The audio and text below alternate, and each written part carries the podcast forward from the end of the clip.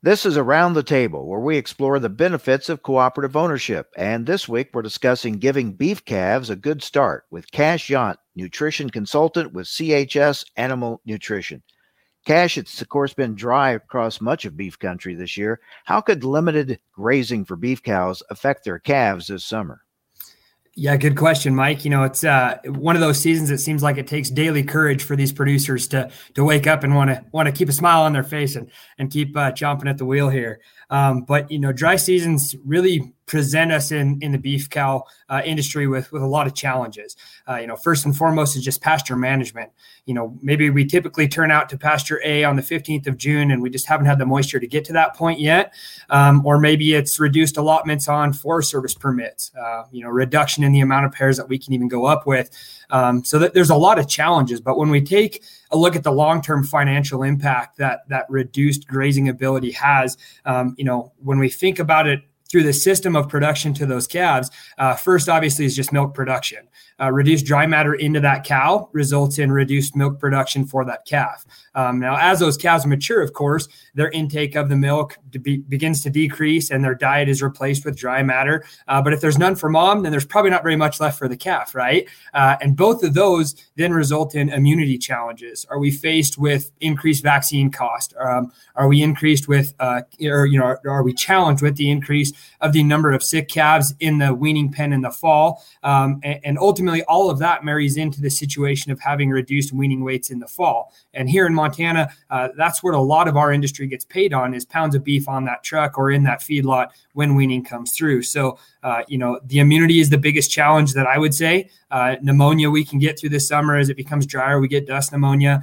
Um, if they're not getting very much milk through the summer, those passive antibodies to be able to keep the immune system kind of in check and at work for us is, is also great, greatly reduced. Um, and yeah, it's just one big picture of the opportunity for probably a negative impact financially for these producers.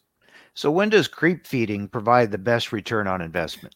Yeah. Uh, well, it depends who you ask, right? But my boss would say every day, all year is the best day to creep some calves. Um, but really, when we think about the opportunity of liquidation in the cow herd um, or extending pasture, that's when creep feed shines the best for us. Um, we, we have many research trials out there that we work with in CHS that show us that for every 10 calves that are on creep feed, we can extend or save enough grass for one mature cow.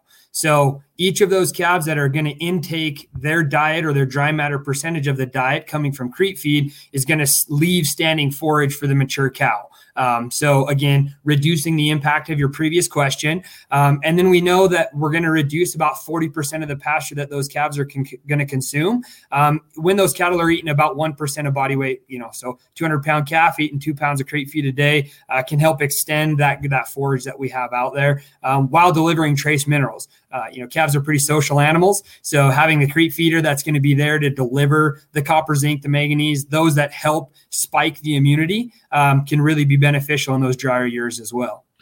What makes for an effective creep feeding program?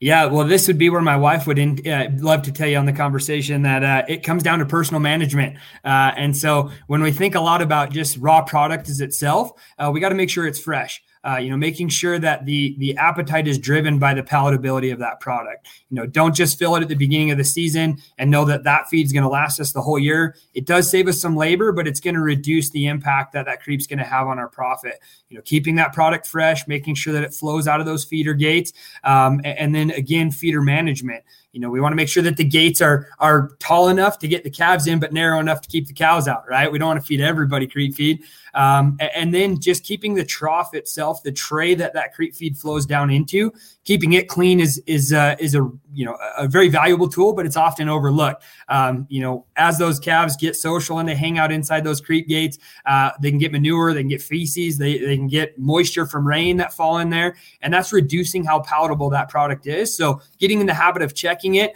uh, and then feeder location. You know, we want to set it somewhere close to the water in the shade to start, uh, where it's going to be interesting for everybody to hang out. And then as those calves grow, as they get to four or 500 pounds, pull that feeder away from the shade and the water, uh, just like my wife pulls the cookies away from the front of the table. Make me walk and pick one up. I eat a few less of them. So, uh, same thing with this creep feed. Good information. Hope you're not in trouble with your wife, though. Yeah. Thanks, Cash. Appreciate it. yeah, appreciate it. You guys have a good day. All right. Thanks for joining us around the table. Learn more about the benefits of co op ownership from CHS at cooperativeownership.com.